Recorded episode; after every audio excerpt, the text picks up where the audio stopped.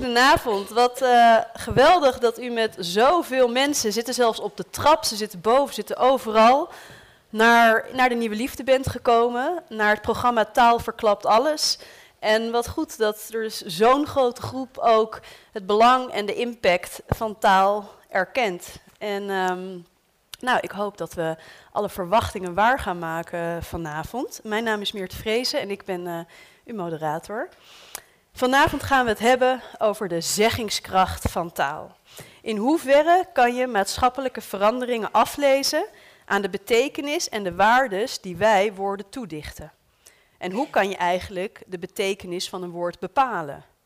En hoe essentieel is het gezelschap van andere woorden, waarin dat woord verkeert, voor de betekenis van dat woord? En in hoeverre is weer de betekenis van een woord afhankelijk van wie dat woord uitspreekt? Ja, het wordt dus een. Uh... we moeten onze hersens erbij gebruiken. En het wordt dus ook echt een avond. We gaan namelijk het hebben over drie politieke woorden. Politiek omdat ze niet neutraal zijn. Hè. We gaan het niet hebben over een tafel of over pindakaas. Of we gaan het hebben over klimaatverandering, uh, racisme en feminisme. Maar we gaan het dus niet hebben over die fenomenen zelf. Het wordt geen debat over racisme, nee. Het wordt een gesprek over de rol van taal en woorden als het gaat om racisme. Dus dat, dat moet u ook, uh, maar dat weet u vast wel. Um, we gaan het hebben over hoe deze woorden uh, um, hun betekenis in het politieke en publieke debat, hoe die is veranderd in de afgelopen decennia. Of die is veranderd en hoe die is veranderd. En dit idee voor dit programma is eigenlijk naar aanleiding van een artikel en onderzoek. Dat werd gedaan in de Groene Amsterdammer. Waarin uh, bijvoorbeeld het woord islam werd onderzocht. En gekeken werd van nou, door wat voor woorden werd dat nou twintig jaar geleden omringd en nu? Nou, twintig jaar geleden vooral met religie, nu met het woord radicalisering. Of hoe bijvoorbeeld een woord als multiculturalisme, nou, twintig jaar geleden vooral door linkse politiek werd gebezigd en nu door rechtse politiek. Nou, en de Groene deed het onderzoek vooral ook aan de hand van dataonderzoek naar taal in het politieke en publieke debat. En vanavond hebben we aan diezelfde onderzoeker, Sal Hagen, gevraagd om dus de drie woorden die wij vanavond bespreken ook op die manier te onderzoeken. En hij zal u daar een hele presentatie over geven. Maar voordat we dat gaan doen, hebben we u ook gevraagd om een soort live uh, set aan data hier te verzamelen met die woorden. De vraag was van welke betekenis geeft u aan uh, de drie woorden. Volgens mij hebben mensen ook heel erg hun gevoel of hun eerste gedachte. Bij klimaatverandering zie ik bijvoorbeeld nu staan. Uh, te laat. Uh, actie. Exodus. Ehm, maar ook al drie keer ijs. Ehm, kapitalisme, plastic soep, Greenpeace. Het is tot religie geworden, heeft iemand gezegd. Um, we moeten veranderen. Zelfevaluatie en prioriteit voor verandering. Doe er wat zelf aan, heeft iemand geschreven. Uh, uitstervende diersoorten, urgent probleem. En iemand heeft klimaatverandering doorgestreept en daar crisis gezet. Um, als we naar racisme gaan, dan zie ik ook hele verschillende dingen. In onszelf heeft iemand geschreven, onbewust, bang zijn, dan gaat het over ons gevoel. En dan maatschappelijk onrecht, maar ook iedereen heeft vooroordelen. Het is diep geworteld. Het zou niet moeten bestaan. Polariteit, angry white man, koloniale erfenis. Het is ridicuul. Het is slecht. Even kijken. Witte meisjesquota. Die snap ik niet. Um, en de laatste, feminisme. Even kijken hoor. Heeft iemand gezegd vrouwelijkheid? Feminisme is vrouwelijkheid. Of nee, het is gelijkheid en het is empowerment. Iemand moest aan zijn moeder denken, maar iemand anders aan Milou delen. Um, iemand anders zegt gelijke recht, gelijke kansen. Iemand anders zegt schaam haar. Um, Wauw. Um, naast Milou Delen denkt een ander weer aan Hedy Dancona. Uh, in diezelfde de BH's, de Dolomina's. Maar iemand zegt ook echo chambers. Als in volgens mij deed het naar je eigen gelijk willen luisteren. Um, nou, Eh, volgens mij hebben we wel een divers publiek, als ik dat zo een beetje kan aflezen aan onze live dataset. Um, Sal, ik weet niet wat jij met deze data zou doen, zou kunnen doen, hoe je ze kan implementeren. Maak er een mooie visualisatie Je maakt er een mooie visualisatie van. Uh, Sal Hagen werkt volgens mij sinds kort als uh, PhD aan de Universiteit van Amsterdam binnen het project. Ik kan het Odysseus ERC project. Ja, dat is niet meer. Dat oh, is dat is niet meer. Oké, maar in ieder geval, hij doet zijn PhD bij Media Studies. Hè? En hier combineert hij kwalitatief cultureel onderzoek met kwantitatieve methoden uit de informatikaal en digital methods. En zijn huidige onderzoek betreft hoe online subculturen zich als politieke beweging manifesteren. Sal.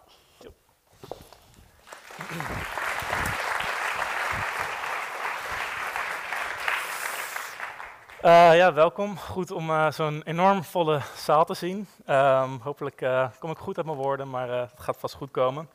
Um, dus wat al genoemd werd, is dat begin dit jaar ik samenwerkte met twee journalisten van de Groene Amsterdammer, Racit Elibol, die ook aanwezig is, en Jaap Tielbeke. Um, in 2018 hadden zij een serie artikelen over racisme in Nederland, bijvoorbeeld door het onderzoeken van discriminatie op de woningmarkt. En voor een derde verhaal wilden ze uh, onderzoeken of er ook um, bredere racistische tendensen in het publieke debat in Nederland op te maken zijn.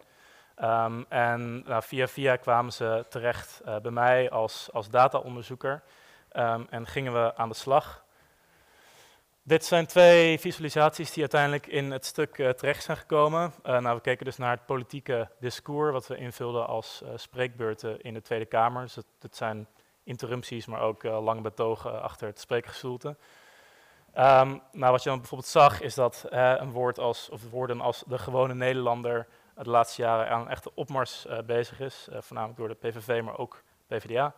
En dat een ander woord als multiculturele wel langer werd gezegd, maar um, in de jaren 90 en uh, begin jaren 2000 voornamelijk in een progressief discours door uh, de PvdA en GroenLinks, maar daarna opgeslokt werd door uh, de PVV en later ook verder polariseerd door de opkomst van DENK.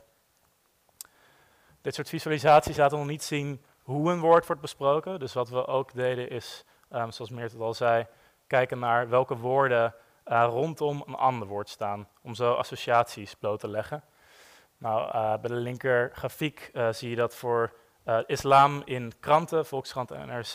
En rechts zie je dat weer voor de Tweede Kamer, waar inderdaad, zoals er werd genoemd, dat was eerst religie, levensbeschouwing en daarna radicaal um, en ideologie. Dus vanuit het artikel kwam de vraag van een nieuwe liefde of ik dit ook voor andere woorden zou kunnen doen. Um, en nou, we hadden dus drie woorden gekozen die maatschappelijk relevant zijn, misschien een beetje controversieel klimaatverandering, feminisme en racisme. Um, en het de achterliggende vraag hierbij is, um, hoe kun je woorden een maatschappelijk verhaal laten vertellen? Hoe um, kun je door woorden te volgen een, een historisch perspectief schetsen wat uh, politieke en culturele tendensen blootlegt? Maar eerst heel veel uh, een stapje terug, voordat we het over daadwerkelijke woorden en resultaten gaan hebben uh, wil ik kort wat theorie induiken om ook beter te snappen wat voor een perspectieven dit soort dataonderzoek oplevert. Ook wat het niet oplevert, want uh, het is geen magie die uh, een objectieve lens op de werkelijkheid geeft. Um, en hoe je het in een theoretisch kader kan plaatsen.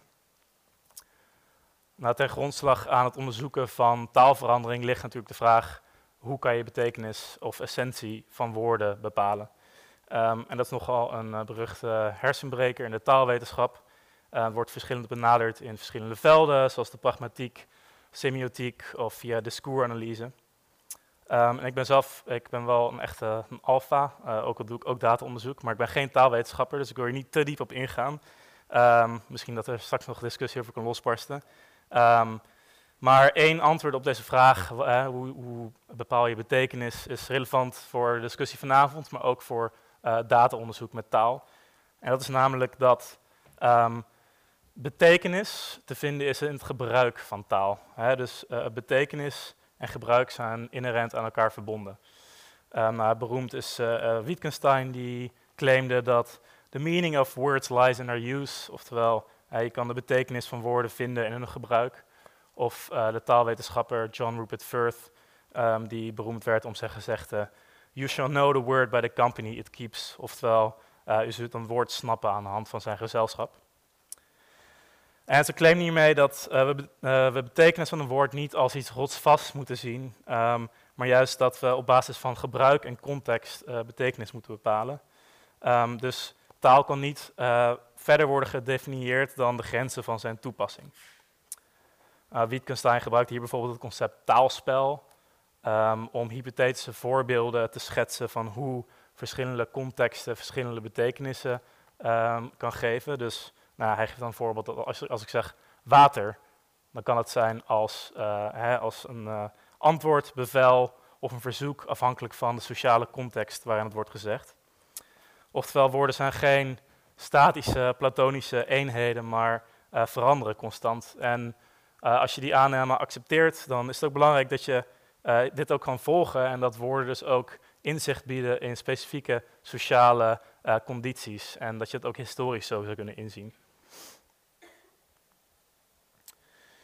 Nou, deze uh, lijst een hele waslijst literatuur en theorieën waar ik ook uh, niet verder op uh, in wil gaan. Um, weet je, betekenis en context, dat kun je op hele verschillende manieren interpreteren en analyseren. Um, maar het is hier relevant omdat deze beweringen ook kunnen worden getoetst aan de hand van nieuwe methoden en data-analyse, voornamelijk in het veld van Natural Language Processing, oftewel NLP. Ehm, het is een subveld op het snijvlak van informatica, taalwetenschap en kunstmatige intelligentie. En het bekommert zich met het interpreteren en analyseren van menselijke taal. Um, het is nog gewoon een boom terechtgekomen door toenemende computerkracht, door um, ontwikkeling op het veld van machine learning, Um, en simpelweg omdat er gewoon heel veel data beschikbaar is op het internet tegenwoordig. Nou, met meerdere van die NLP-technieken kan je eigenlijk verschillende contexten opstapelen. Dus als je heel veel uh, gevallen hebt waar het woord klimaatverandering wordt gezegd, kan je al die contexten bij elkaar nemen en zo tot uh, een soort van perspectieven komen op veranderende contexten van die woorden. Um, en hiermee verlies je eigenlijk de rijkheid van echt specifieke gevallen. Dus het, het strookt niet helemaal uh, perfect met die theorieën van Wittgenstein die ik eerder noemde. Maar wat het wel biedt, is dat je die geabstraheerde contexten um, in een soort breder patroon uh, kan, kan leggen. En nou, dit, dit kan met enorm veel verschillende, um, ja, vrij moeilijk uit te leggen technieken, methoden. maar vanavond laat ik er maar één ervan zien, namelijk n-grams. Wat betekent dat je um, kijkt welke woorden naast elkaar staan. En dat wordt vaak gebruikt om dominante associaties aan te tonen, maar ook veel voorkomende woordcombinaties bloot te leggen. Dus bijvoorbeeld verenigde, je zal vaak zien dat het naast staten staat. Maar dat is ook wat ik eerder liet zien, dat islam blijkbaar vaak naast radicaal of radicale werd gebruikt. Um, nou, dat, dus dat, is één ding. Een ander ding, uh, laat ik ook gewoon uh, frequenties zien van hoe vaak deze woorden zijn gebruikt in kranten en in de Tweede Kamer. Maar dan wel opgesplitst door, door welke krant het is geschreven of door welke partij het wordt gezegd. Dus dan heb je ook nog de context van wie het schrijft of wie het zegt. Um, hou wel een slag om de arm, want het is heel verleidelijk om flashy visualisaties als harde wetenschap en echt objectiviteit te zien tot op zekere hoogte is dat zeker ook wel, maar er zit veel haken en ogen aan en ik presenteer ook geen statistische bewijzen. Dus zie het eerder als, als verkennende inzichten op ons publieke discours.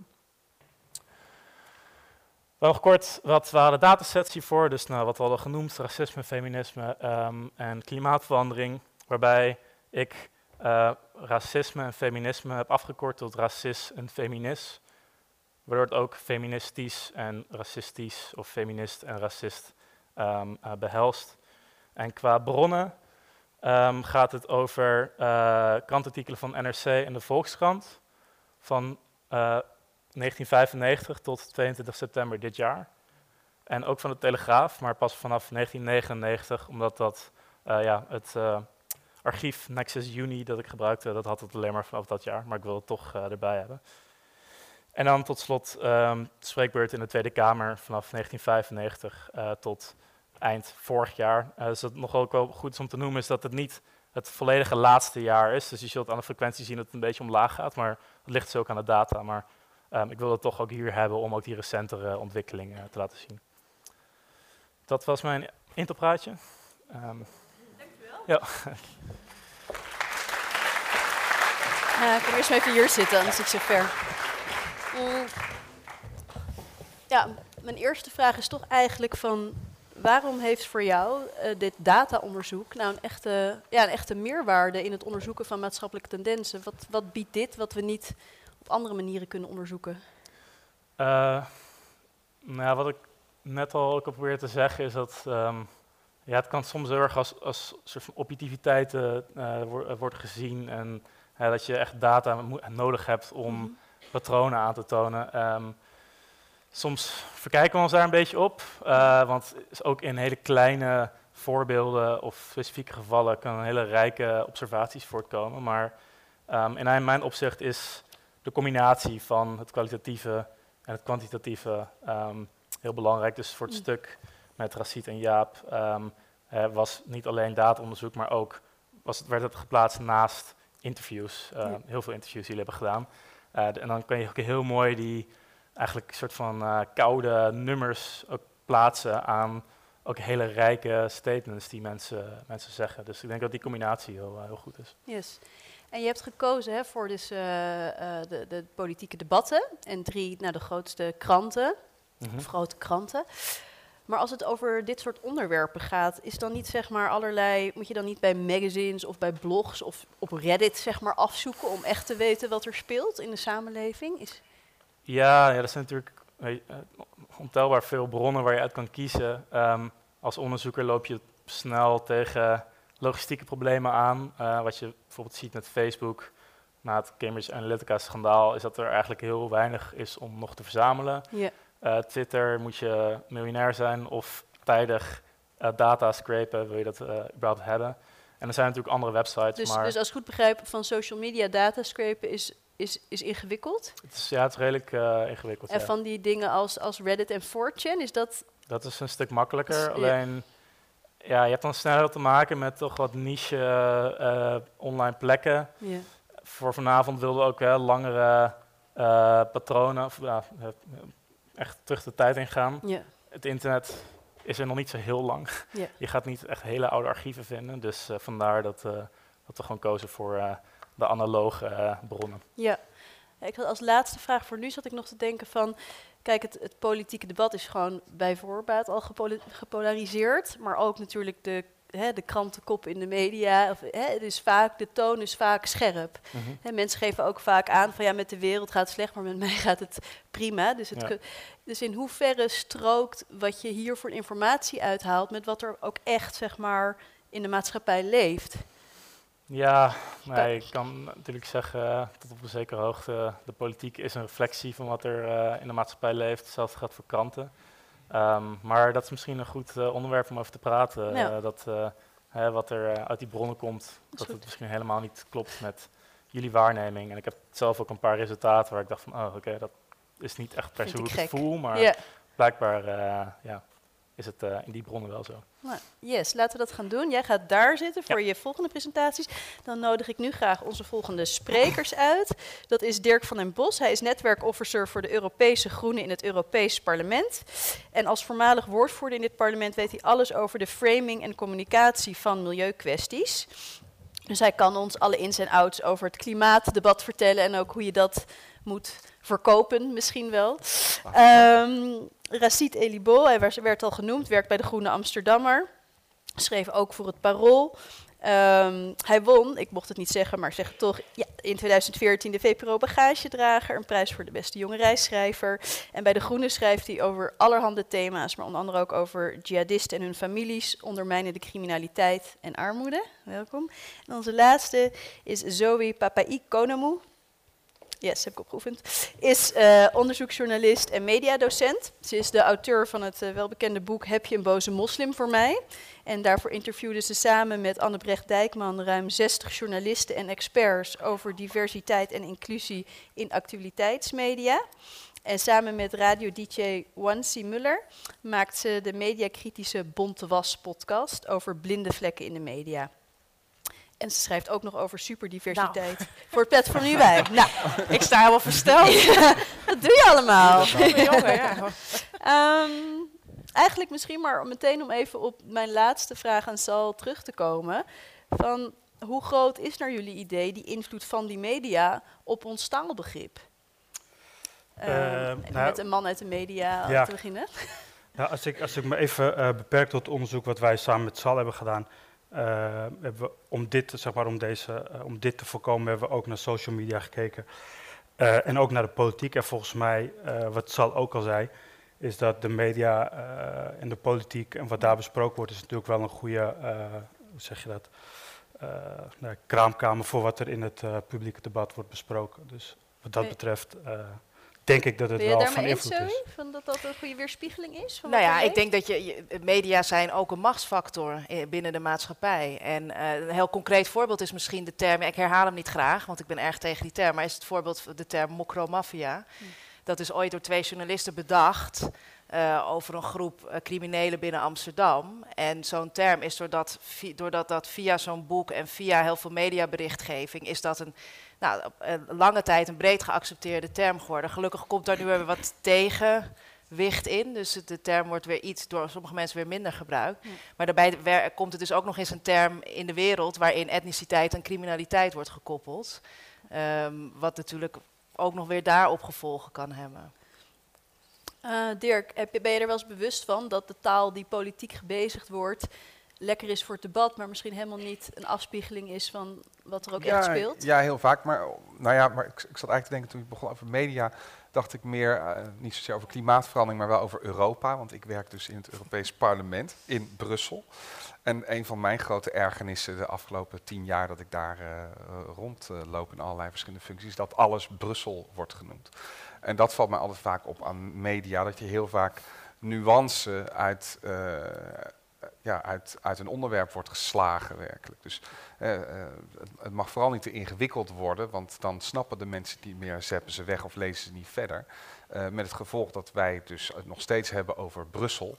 En, ook En als we- welke connotatie zit er volgens jou aan? nou ja, daar zit, dat is dus en het Europees Parlement en de Europese Commissie eh, en een stad in België. Ehm, en Ja. Dat wordt allemaal door elkaar heen gebruikt. Als wij eh, nu zouden hebben in de, in de Nederlandse media al het over Den Haag, als we dan de Tweede Kamer bedoelen en de regering of de stad Den Haag, dan zou iedereen eh, helemaal gillend gek worden volgens mij. Van, joh, kunnen jullie even uitleggen wie, waar het nou over gaat?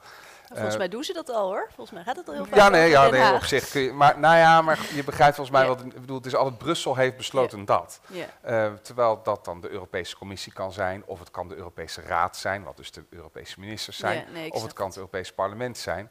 Met het gevolg dat wij arme eh, voorlichters, althans dat weet ik niet meer wat ik toen was, altijd maar moesten uitleggen. Nee, dat waren wij dus niet, dat was iemand anders.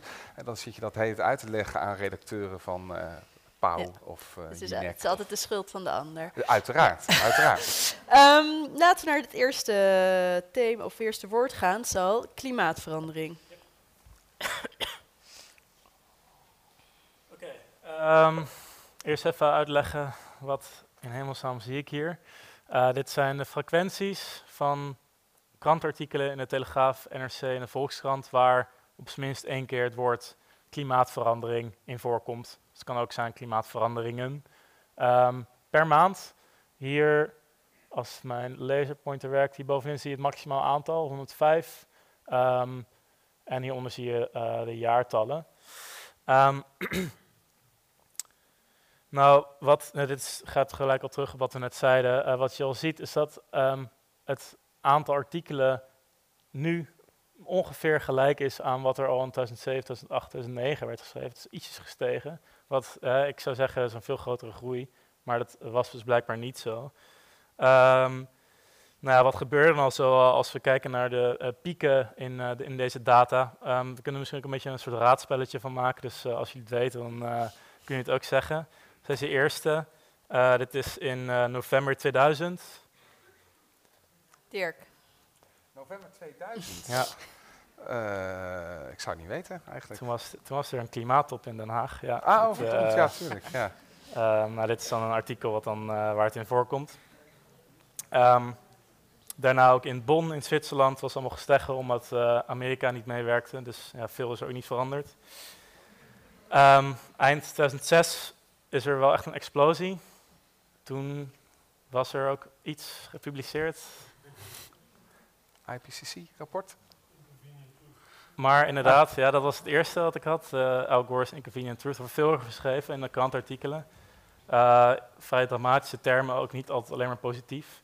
Maar inderdaad, daarna ook, uh, ja, dit ga ik gewoon verklappen, steeds bredere aandacht ervoor. IPCC-rapporten, plannen van de EU om stikstofuitstoot tegen te gaan. Um, maar daarna valt het eigenlijk weer terug, wat me toch opviel. Want ik dacht, het is een lijn, maar dat, ja, dat is dus niet zo. Pas uh, eind december 2015 is er een grote piek. En dat was omdat er inderdaad uh, de klimaattop in Parijs was, waar er eindelijk een akkoord werd gesloten. Um, en daarna zien we toch wel weer stijgende lijnen, meer, door heel veel verschillende onderwerpen bijvoorbeeld de agendazaak, maar dus ook uh, nieuw klimaattop, uh, klimaatakkoord in Nederland, provinciale statenverkiezingen waar het hoog op de agenda stond, schoolstakingen, uh, et cetera. Dit zijn weer frequenties en dan per jaar, per partij. Um, nou ja, we zien een soort van dezelfde vorm, maar toch een sterkere stijging in de laatste jaren. Um, wat me hier ook opviel was dat het echt voor vijf, meer dan 50 procent uh, wordt uitgesproken door leden van uh, linkse of uh, progressief partijen, PV, Partij van de Dieren, GroenLinks, D66, PvdA. Um, dus dat het niet een enorm breed besproken onderwerp is. Um, als bonus, ik dacht nou zeggen ze dan juist meer klimaatcrisis, maar dat is dus niet zo. Maar wel in 2008 en 2009, wat me verbaasde. Ik weet misschien, misschien heeft iemand een idee waarom het is. Kopenhagen? Nee, het is eigenlijk voornamelijk Marianne Thieme, die, uh, um, ja, omdat de kredietcrisis er was, het als kans zag om uh, met andere uh, crisissen te gaan strooien. En dus ook heel vaak de klimaatcrisis benoemde. Niet alleen zij hoor, maar ook andere politici. Zoals hier dat naast een kredietcrisis ook een klimaatcrisis is. Um, weer even uitleggen wat jullie nu zien. Dit zijn dus die n-grams, dus dit zijn allemaal woorden die is naast klimaatverandering uh, werden gebruikt. En dit gaat over de krantenartikelen. Um, nou, um, is per drie jaar gegroepeerd. En tussen de haakjes zie je hoe vaak het werd gezegd naast het woord klimaatverandering. Um, ja, dit zijn. Uh, sorry. Uh, okay, wat me hier opviel, ten eerste, nou ja, gevolg. Hè, het is echt heel erg in het oog springend. Dus gevolgen van, uh, wat goed stond te noemen, de woorden zijn gestampt of gestemd. Dus uh, waarom ze er zo raar uitzien is omdat meervouden ook zijn teruggebracht naar enkelvoud en vervoegingen zijn ook teruggebracht naar één woord. Want dan hoef je niet te dealen met meervoud van woorden en kan je die betere patronen laten zien.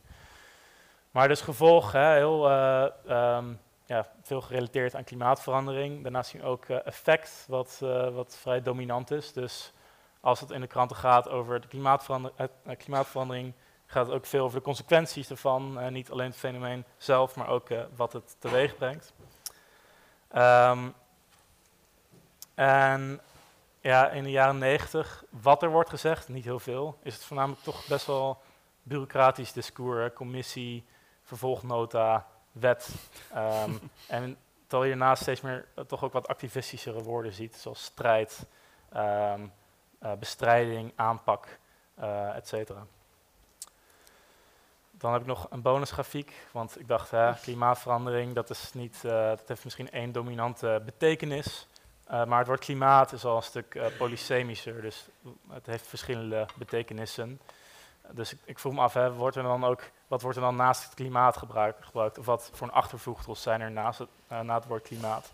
Um, ik heb alleen maar artikelen kunnen verzamelen uit 1995 en 2015. Um, waarbij je gelijk een één op oogopslag al ziet dat dit vocabulaire enorm is uh, toegenomen. Um, in 1995 wederom vrij bureaucratisch discours, klimaatnota, klimaatmodellen, klimaatverdrag. En dat, dat is er nu nog steeds. Uh, maar we zien ook neologismen, dus nieuw, nieuwe termen die pas net eh, bestaan, zoals klimaatvluchtelingen, klimaatskeptici, uh, klimaatontkenners. en dat zijn mijn algemene opmerkingen hierover. Yes, dankjewel.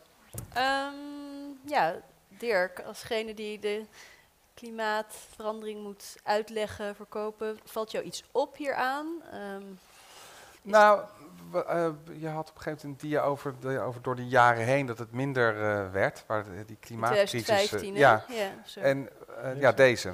Um, en uh, of misschien was het ook wel die daarvoor, maar goed, doet het niet toe. Ja, het ging ook om die krant. Maar wat je dus inderdaad al in 2009 was de mislukte klimaattop in Kopenhagen. Ja. Um, en toen, uh, het, na die tijd toe, dan had je inderdaad die film van Al Gore en noem maar, maar op. En toen was de aandacht inderdaad heel erg groot. Dus ik was toen net ongeveer persvoorlichter. En opeens was het ook dat de Haagse journalisten zich ermee gingen bemoeien. En daardoor moest je het inderdaad ook heel vaak uitleggen. Want die hebben gewoon geen idee. En die hebben ook eigenlijk alleen maar interesse in... goh, is het een probleem voor het kabinet of niet? Uh, en ja, of nou de temperatuur stijgt met 2 graden of 1,8 of 2,1... dat interesseert hun niet zo heel veel. Terwijl wij als groenen dat echt heel erg belangrijk vinden. En dat vooral willen proberen uitleggen. Uh, maar daar is gewoon geen enkele interesse voor, behalve bij de vakbladen. Dus toen was eenmaal uh, Kopenhagen was voorbij, dat was mislukt. Uh, en toen merkte je ook dat klimaat weer naar de andere katernen ging. Dus het zat niet meer op de voorpagina, maar het ging toen weer naar hm. de economiepagina's. Mag ik even vragen, ben je toen je taal gaan aanpassen? Want het was natuurlijk een vrij ja. wetenschappelijk discours. Zijn jullie echt andere woorden gaan zoeken? Nou om het dat, want dat wou ik, hè, want we hadden dus toen inderdaad in 2009 gingen we dus heel vaak over communiceren over wat Nederland niet goed doet en dat Nederland uh, nou ja, van alles nog wat moet en onderaan alle lijstjes bungelt. Uh, die zin hoor je overigens nog steeds, maar, uh, maar daar gingen we toen heel erg op focussen en toen we inderdaad merkten van oké, die aandacht van de Haagse journalistiek is weg. Uh, het verschuift nu naar de economie-katern, want dan krijg je dus de gespecialiseerde economie-redacteuren die erover schrijven. En die, dan, nou, die, die vinden het wel interessant wat carbon pricing doet. Wat is dat? CO2-prijzen, uh, eh, wat daarmee gebeurt. Dus gingen we inderdaad meer economisch spreken over klimaatverandering.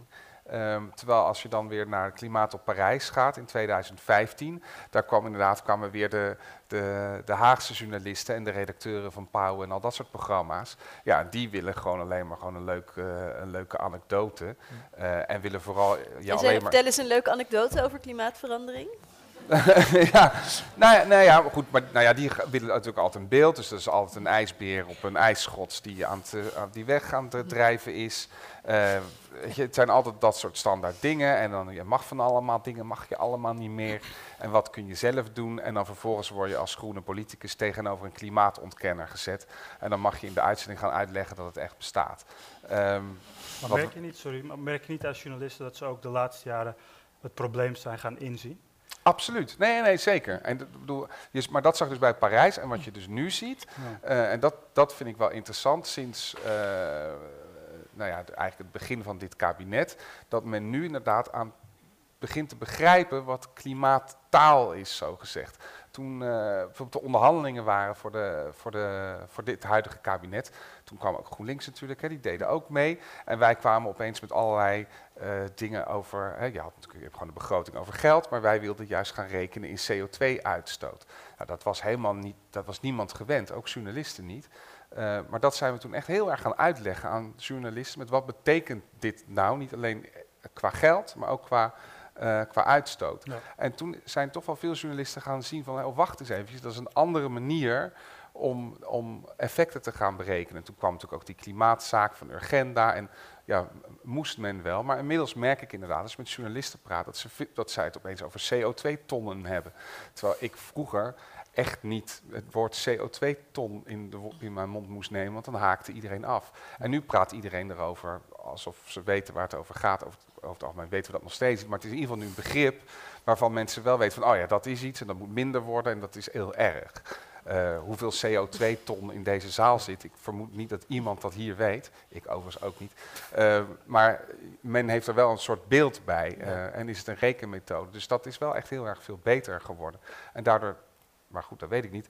Uh, het laatste jaar van de Kamer zat er niet bij. Maar je ziet wel dat dat gesprek veel meer gaat over over maatregelen, of het effectief is, dan over het bestaat wel of het bestaat niet. Ja, tenzij je met, met, uh, met voor voor Democratie in debat bent, dan heb je het over het bestaat niet. Maar goed, dat, ja. Ja, dat is er ook. Dat is er ook. en denken jullie dat, zeg maar, als we bij het woord klimaat betekenis die eraan geven, kun, kan je dat nog loszien van de opwarming van de aarde zo? Wie denk je dat die twee nog los van elkaar te koppelen zijn? Ja, ik vind het heel lastig. Wat, wat, mij, wat mij opvalt is wel dat het, het lukt is om het iets concreter te maken, maar ik zie vooral de woorden die blij, het blijft groots en abstract. Dat is het natuurlijk mm. ook. Um, en en de, ben, de vraag is ook van hoe concreet moet je het willen maken. Maar dat, uh, het, het, het, gevoel, wat je dus wel bij woorden als islam wat meer ziet, hè, dat, dat, dat hoort, merkt je hier ook een beetje in de, in de niet-officiële steekproef. Er zit, er zit bij klimaat lijkt er minder gevoel te zitten. Of dat mensen minder het direct zich erdoor. Um, en dat kan ook ermee te maken hebben in hoe, wat, voor, wat voor woorden media eraan geven. En dat ze het zelf dus ook uh, een beetje op afstand houden. Want ja, ook bij CO2-ton, ja, dat blijft ook een. Ja, dus het heeft geen emotionele taal nog of zo. Of Nee. Weet ik niet of je het moet willen, hè? Nee. dat het, maar dat kan, kan me wel voorstellen bij de impact die je zou willen maken. Als het over klimaat gaat, dat is natuurlijk wel wat een groep uh, demonstranten vandaag heeft geprobeerd. Hè? Die zijn heel anders gaan demonstreren. Die hebben gewoon uh, bij het Rijksmuseum daar de. Uh, nou, hoe heet die weg daar? De Stadhouderskade hebben ze bezet, zijn ze ja. gewoon gaan kamperen. En ik, ik zweer je dat ze veel meer aandacht hebben gekregen dan als ze gewoon keurig op het museumplein waren gaan zitten. Ja. klimaat, ja, weet ik veel. Dus de, de, de, taal op de spandoek is wel veel creatiever bij de klimaatmars. Dus je ziet wel, vind ik, dat de jonge generatie probeert wel met taal het klimaat ja, sexy te maken. Of is dat erg als ik dat zo zeg maar? Moet klimaat eerst sexy worden voordat je mensen er... Nou ja, ik denk dat het gewoon sowieso te abstract is en te abstract blijft. Ik bedoel, je ziet ook zo'n die, die klimaatmars in Den Haag, daar komen 25.000 man, dat komt niet op het journaal. Uh, terwijl natuurlijk de tractors van vorige week wel, omdat dat dus inderdaad disruptief is. Net als vandaag de stadhouderskade. Dat is inderdaad, was de hele dag op Radio 1. En nou, er zijn drie mensen gearresteerd en nu vijf. Oh, nu al twaalf. En is dat, uh, heet het een, een ding. Maar goed, dat gaat dan uiteindelijk niet natuurlijk om, om, klimaatverandering. Maar ik merk wel, in taal is klimaatverandering wel een veel normaler woord geworden. Ik woon zelf in, in Leiden in een oud huis sinds drie jaar. En opeens kreeg ik allemaal lekkages. En wat is dit nou toch? Dus ik er kwam een aannemer en die zei inderdaad, ah ja, maar dat is klimaatverandering. En dat ik echt zat, hè, maar hoezo is dat klimaatverandering? Waarop hij zei van, nou ja, je hebt gewoon nog allemaal oude regenpijpen. En, en vanwege klimaatverandering heb je extremer weer, dus de regenpijp kan niet aan, dus strijdt het water in je dak groot en komt onder de dakpannen door en heb je lekkage. en dat was echt voor hem volstrekt normaal. En dat, maar voor mij was het wijs dat ik dacht, ah ja, verdomd, weet je, wij zitten maar inderdaad heet maar uit tegen klimaatverandering bestaat en het is dit extreem weer. Terwijl voor heel veel mensen het gewoon echt een heel normaal ding is en gaat gewoon, oké, maar wat gaan we er dan aan doen en hoe? Uh, dat is wat men wil weten. Ja, mooi. De laatste vraag over het klimaat is uh, een beetje weer filosofisch, maar is, heeft het denken over het woord klimaat ook het woord natuur veranderd, denk je? Uh, nou, wat je wel ziet is dat er heel vaak in de discussie nu, uh, om volgens mij verwarring te zaaien door mensen die ontkennen dat er een probleem is met klimaat, die gaan uh, heel erg letten op woorden. Die gaan dus zeggen dat uh, als er een discussie is dat milieu en klimaat iets anders is. Dus dat uh, ze gaan zeg maar op woorden letten. Volgens mij zie je dat ook best wel terug in, in deze statistieken. Is dat het op een gegeven moment niet meer echt over de inhoud gaat. Maar dat je dus ziet dat het ineens over sceptici gaat, uh, over wetenschappers. Mm -hmm. die ineens, bedoel, volgens mij is er redelijk consensus in de wetenschap over dat er heel veel problemen zijn met verandering in het klimaat. Mm. maar die wetenschappers worden in vraag gesteld, zeg maar. Uh, wat je dus ook ziet in media is dat ze, uh, uh, volgens mij, dat er een soort false balance is. Is dat er mensen aan het woord worden gelaten die ontkennen dat er een probleem is.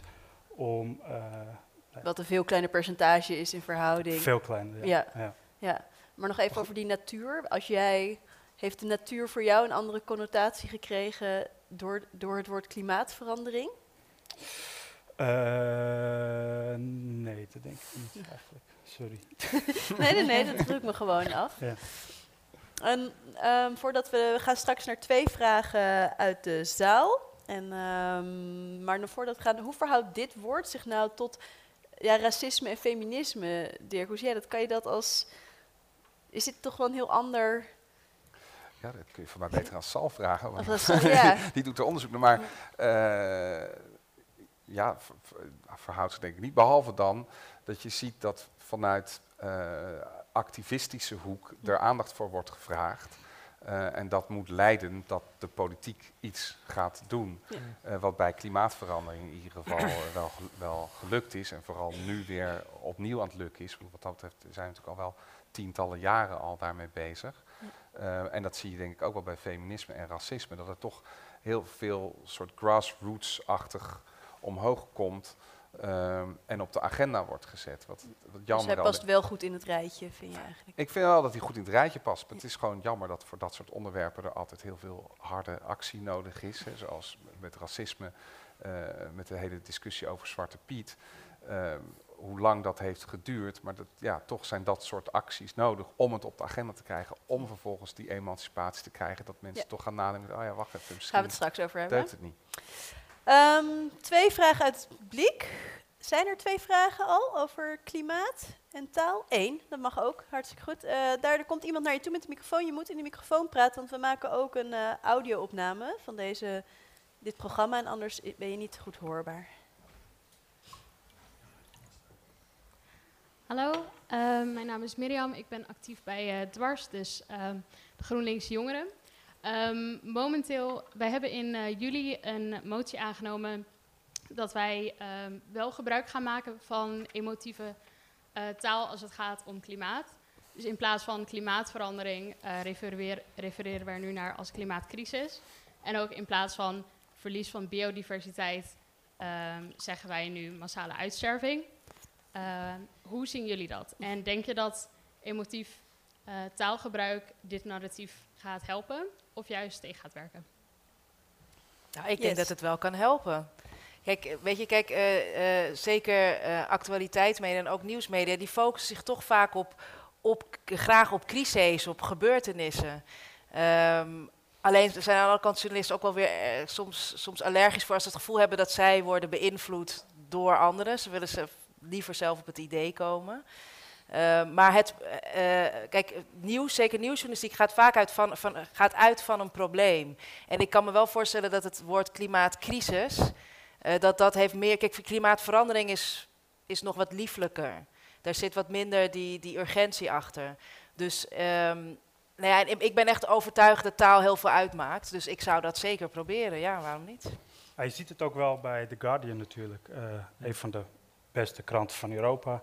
Die hebben eigenlijk hetzelfde gedaan. Die hebben ook gezegd van ja, we kunnen, we moeten eigenlijk stoppen met in dit debat over klimaatverandering om eh, eh, neutrale woorden te gaan gebruiken voor een probleem dat eigenlijk helemaal niet zo neutraal is. Ja. Ehm, journalisten zijn natuurlijk geneigd om eh, het, het midden te zoeken, zeg maar. Alleen in dit geval is het midden, zeg maar, niet het midden, maar zit het volgens mij aan een bepaalde kant. Zie jij, ben, jij, zei- ben jij blij als woordvoerder? Eh, nee, je bent geen nou, woordvoerder meer, Als ik mag, nou, want wat je wel zegt over de Guardian is wel interessant. Want op zich, eh, zij gebruikt het woord klimaatcrisis enzovoort. Maar wat zij vooral doen, is dat ze klimaatskeptici niet meer aan het woord laten. Dat doet nu.nl volgens mij ook. In ieder geval Ja. in de nu, en nu jij reacties. Daar die hebben worden dat die nu reacties besloten, eh, terwijl dus. NRC en Volkskrant doen dat niet. Er was laatst eh, zo'n tweegesprek tussen René Moerland en Pieter Klok, de, de hoofdredacteur van beide kranten, allebei nieuw. Waarbij dan inderdaad eh, eh, Pieter Klok van de Volkskrant het NRC verweet, jullie hebben geen klimaatskeptisch Ja. columnist. Want wij moeten namelijk elke zaterdag van Martin Sommer, Martin Sommer lezen in de Volkskrant dat het niet bestaat. En dat is eigenlijk best bizar dat wij, Ja. dat, dat, wij dat op die manier hebben. Maar goed, eh, wat eh, Mirjam, geloof ik, hè, was je naam, zei, ehm, is, is waar. Het woord klimaatcrisis doet veel meer recht aan, aan het woord. Eh, massale uitsterfte, ook als het gaat over het verlies aan biodiversiteit. Ehm, tegelijkertijd, wat ik wel merk als woordvoerder, is dat eh, je ontzettend moet uitkijken met, eh, met, met dit soort negatieve beelden. Aan de ene kant, als je aandacht wil krijgen, je wil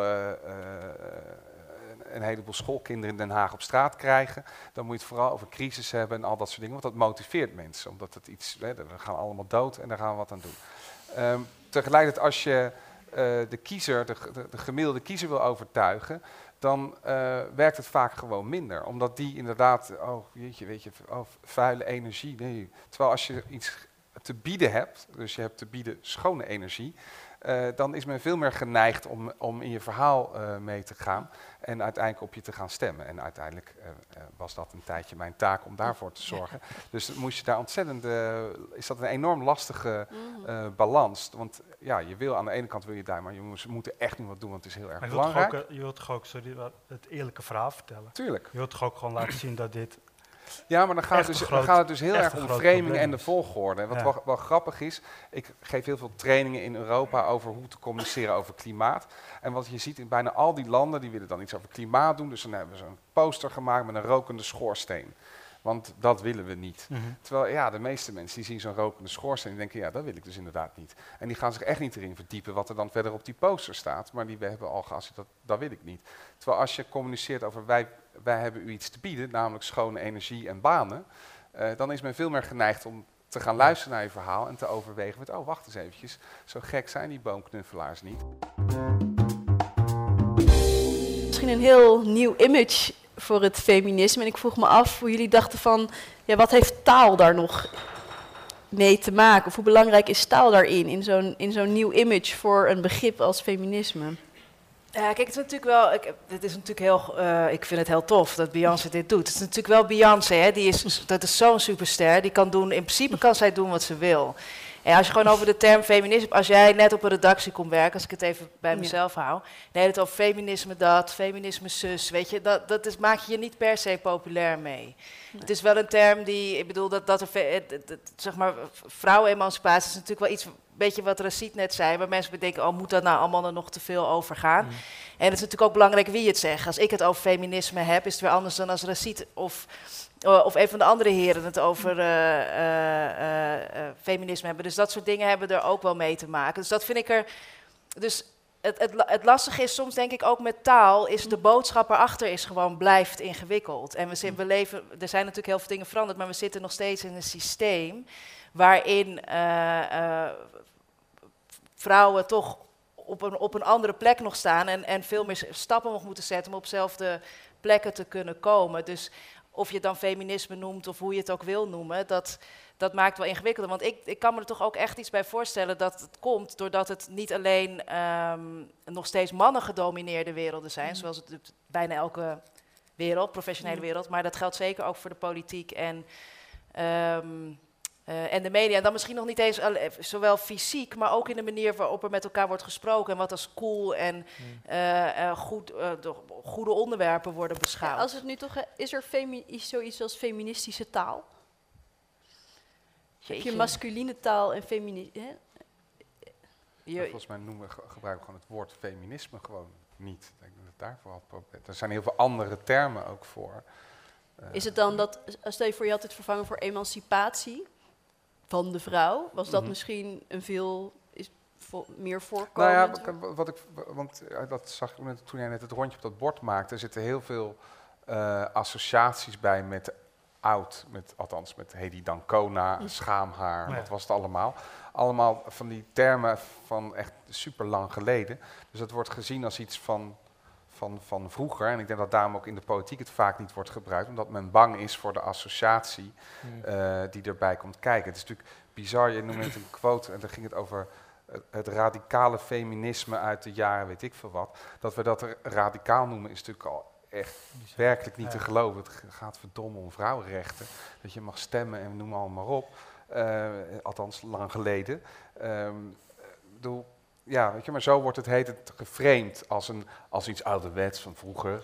Eh, Maar ja, daarom laat ik deze clip zien. Is dat echt Ja, ja, zo? nou ja, Is maar er daarom zie je soort dus dat er nu veel nieuwe termen krijgen wel als echt de- powervrouwen de, en de, de, zo. intersectionele vierde feministische golf. Heb je nu Ja. Lilith, weet je, er zijn wel echt nieuwe platformen die dat proberen dat eh, ja, nieuw leven in te blazen, Ja. hoe, je, het- hoe je het ook wil noemen. Maar ik denk toch dat het ingewikkelde, en dat, dat, daar gaan we met racisme het zeker ook nog over hebben, is, is dat er een boodschap achter zit die heel veel mensen gewoon eigenlijk niet willen horen. En ik vond MeToo, eh ik heb daar zelf ook toen nog onderzoek naar gedaan en een stuk over geschreven. Wat je echt ziet is dat de, de re- een van de grote redenen dat MeToo zo groot is geworden, omdat machtige mannen het doelwit waren. Mm. Harvey Weinstein was het doelwit. Dat maakte het zulk groot nieuws. Dat miljoenen vrouwen, ik word hier nu heel eh maar feministisch van nee, maar dat miljoenen vrouwen te maken hebben met seksuele intimidatie, dat zou natuurlijk elke dag headline moeten zijn. Maar daar hebben we het helemaal niet over. Waarom niet? Omdat de mensen die ook de mediawereld domineren, het is geen populair discours. Het is niet hetgeen waar wij het over willen hebben. Omdat ook een deel van de mensen om wie het gaat, die, die herkennen zichzelf er niet in. Zeg maar de, de, de mensen die in de media werken bijvoorbeeld, of in de politiek, die hebben er niet meteen een connectie mee, omdat het niet over henzelf gaat. Ja, Racit, ik weet dat jij een van de meest progressieve weekbladen van Nederland leeft. Maar eh, merk je ook dat als iemand daarover feminisme begint van nou, dat hebben we nu wel gehad? Of ja, is misschien is de Groene gewoon net niet het goede voorbeeld? Als, Ik denk eerlijk gezegd dat groen net niet het Nee. goede voorbeeld is. Nee. want ik herken me ook namelijk echt helemaal niet in, eh, in de cijfers bij ons. Eh, ik wil niet zeggen dat er eh, tijdens elke redactievergadering het woord feminisme tien keer valt, maar... eh, eh, Negen om- keer, Nou ja. ja, wel... eh, ja, ik bedoel, het is bij ons nog wel een belangrijk onderwerp en waar ook nog veel over geschreven wordt. ja, dus dat wisselt gewoon ook nog wel heel erg per... eh, Ja. Was de Telegraaf nou ook meer over feminisme gaan schrijven? Eh, ik kan even teruggaan. Niet heel veel. eh al die animaties. Jeetje. Niet enorm veel. Het waren, eh, denk ik, zo'n. Nee, die zijn vrij 40. consequent in hun weinig schrijven over Ja, feminisme. Maar ik wil nog wel even. ja. twee, eh, twee dingen. Dus zeg maar qua eh, nieuwe taal. Ik denk toch dat er echt wel, vooral online ook, op, eh, op allerlei fora, wel ook echt emancipatoire. eh, nieuw discours ontstaat. Hè. Woorden zoals woke bijvoorbeeld. Dat is misschien niet iets wat je relateert aan de, het feminisme van oudsher. Maar ik denk dat, dat ja, die ontwikkelingen zeker wel eh, gaande zijn. Maar ook ja, die, die meta-discussie over hè, wat betekent feminisme nu. Ehm, dat was eigenlijk, vond ik het interessantste aan deze grafiek, is dat ehm, je had het net over feminisme noemen. Nou, dat, is dus ook de laatste zes jaar het woord dat er het meest naast staat. Ehm, nou, dat, zijn dan artikelen die het dan eh, ja, benoemen. Dus wat het nadeel van jezelf feminist noemen. Of ehm, mannen ze- noemen zich tegenwoordig ook feminist. Of ik zou mezelf een feminist noemen, maar niet eh, zo'n soort feminist. Dus ehm, Ja. misschien kan dat ook wel als bewijs worden gezien dat... eh, Moet er Ja. misschien een nieuw woord komen? Nou, ik zit toch tijdens schiet me toch wel iets belangrijks ook nog naar binnen. Ik, ik zit ook te denken, kijk, we hebben natuurlijk nu weer met allemaal nieuwe generaties te maken. En feminisme is ook, daarom heet dan de vierde golf, hoe je het wil noemen, intersectioneel. Ja. Maar feminisme wordt natuurlijk ook wel heel erg gekoppeld, ook aan de westerse wereld, aan eh, witte autochtone vrouwen in Nederland, maar westerse vrouwen wat minder misschien, dat het op die manier ook weer, de generaties die nu opgroeien zijn gewoon veel gemixter op heel veel fronten. Ja. En dat, dat term misschien ook, die term roept wat meer op iets van het verleden, waarin ook heel veel groepen vrouwen werden uitgesloten Mhm. binnen die feministische stromingen. Dat is misschien ook. eh, Dus dat het woord bijna een beetje besmet is. Dan, eh. ja, besmet is, maar je- dus je moet het dus of, dat wordt dan dus nu bijvoorbeeld geprobeerd door het intersectioneel feminisme te noemen. Ja. Dus een, een nieuwe term ervoor vinden. Eh, of dat het, het, het nieuw elan geven, laat ik het zo zeggen. Ja. Of dus inderdaad een nieuw woord, dat kan ook, ja. En ik denk je- dat je daarin goed ziet dat Beyoncé, zeg maar, iemand als Beyoncé, daardoor, zeg maar, Ja. door wat uh, zo je net zegde, dat daardoor juist een goed boegbeeld is van de huidige generatie. Ja, want dat is ook intersectioneel feminisme wat zij. eh. Ja. Als jij eh, zo jezelf voorstelt, zeg je dan dat je journalist of journaliste bent? Ja, goede vraag. Ik heb daar heel veel. Ik merk dat ik nu toch de vervrouwelijking weer koos. Ik heb het heel lang niet gedaan, omdat ik gewoon ook merkte dat het, eh, hoe erg ook, maar dat het dan soms eh, eh, minder, minder professioneel of minder waardevol leek of minder normaal was. En nu denk ik, ja, nee, nu vervrouwelijk ik toch eigenlijk steeds weer. Ja. Maar het is bijvoorbeeld bij AT5 waar ik lang heb gewerkt, daar is het, was het in ieder geval in de tijd dat ik er werkte, was het beleid dat alles alles vermannelijkt bleef. Dus ook als het over een vrouwelijke directeur ging, dan, dan bleef het directeur. Hoe denken jullie daarover? Is dit, is dit, een, is dit van waarde of is het irrelevant dat je een, iemand een directeur of een directrice noemt? Of, of kan dat wel nog een, een, een maatschappelijk effect hebben? Eh, ja, Ja, je mag er een mening over hebben. Ja, oh, dankjewel. Ja, Ja, kijk, als, eh, eh, Nee, ik heb het net gezegd, dus... eh, nee, maar als jij het zeg maar eerst niet deed en nu wel, omdat het een soort gevoel hebt dat het minder waardevol was om je journalisten te noemen in plaats van een journalist, denk ik dat het dus wel belangrijk is om daar goed over na te denken. Om het dan juist wel te doen of misschien niet te doen. Nou ja, ik zou dus zeggen, ik dacht zat dus eerst op juist niet. Van je wil één woord hebben, maar dat woord is het mannelijke woord. Behalve dan bijvoorbeeld weer bij secretaresse. Eh, dus ik, eh, eh, eh, wat overigens natuurlijk helemaal prima is, maar dat is natuurlijk gek. Dus je moet dan of helemaal nieuwe woorden gaan bedenken die sekseloos zijn. Of het moet gewoon, het, de waarde moet stijgen van de vrouwelijke vervorming, zeg maar. Dat is Ik, ik zie wel de Nederlands kop in de krant eh, over. Ja, genderneutrale er beroepsbenoemingen. Dat, is, eh, Ja, ja. ja, dat is waar. is, er bij, is daar bij de Groenen nog een eh Dus beleid nee, op? er is geen beleid op. Maar ja, ik zit inderdaad, ik bij- mij bij de Groenen gaat alles in het Engels, heb je er iets minder last eh, van. Ja. Maar ik vind het inderdaad een, een, een het is inderdaad een ingewikkeld eh, dilemma. Want aan de ene kant denk je, ja, nou jongens, laat het gewoon allemaal gelijk trekken, want iedereen is Ja. gelijk. Mhm. Tegelijk wil je ook het verschil vieren. Maar als het effect is dat als je de, de, de ene woord gebruikt, dat dat kennelijk meer gewicht heeft. Hè, als jij directrice eh, associeert met iets minders dan directeur, en ik ben bang dat over het algemeen dat Ja. inderdaad zo is, dan weet je A, dat je een probleem hebt eh, wat betreft gelijkheid van mannen en vrouwen. Maar kan ik me ook heel goed voorstellen dat als jij eh, een vrouw bent en direct, directrice, dat je denkt, nou weet je, ik noem Ja. mijzelf Directeur. directeur. En als iemand wil weten eh, van welk geslacht ik ben, dan ben ik een vrouwelijke directeur. Eh, maar ja, het dat is, trouwens ook interessant. Ik zag daar een hele mooie, in het Engels dan een omdraaiing van. Dat allemaal vrouwen gewoon dus bijvoorbeeld een, een t-shirt eh, aan hadden met CEO. En dan mannen met male CEO. En dat, het- dan, dan zie je eigenlijk Ja. nog maar pas weer eens extra hoe absurd het natuurlijk is. Ja. Dat dan in het geval van vrouwen dit, dat geslacht ineens... Dat Ja. je female dit of female dat bent. eh. Ja. Daar vind ik het ook moeilijk om antwoord te geven op die vraag, want ik, heb dat zeg maar, ik hoef daar nooit over na te denken als man. Of ik me journalist of, eh, of de mannelijke of de vrouw, of, of wat voor vorm ik ook kies voor. Ga je nu als mannelijke journalist Ja. door? Ja. Nee, maar het is inderdaad, het is, Zou- ja. Maar je wordt er heel onbewust, word je, gewoon in, word je, in, word je daarin dat, ik, ik moet zeggen, eh, eh, een bekentenis. Er was het, het vrouwenvoetbal, waarop ik tegen mijn dochter zei van, eh, joh, maar wil je niet voetbal kijken? Ze zei, nee, ik hou niet van voetbal. Toen zei ik, ja, maar het is het vrouwenvoetbal. Zei ze, ik hou niet van voetbal. En toen dacht ik, oh, wat erg, wat heb ik nou gedaan?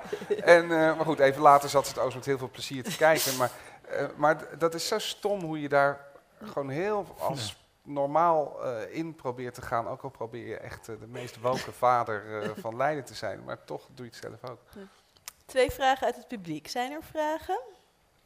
Kijken? Ja, één. Um, ik ben Zuid-Afrikaans, ik ga in Engels praten, Oké. dan is het misschien makkelijker.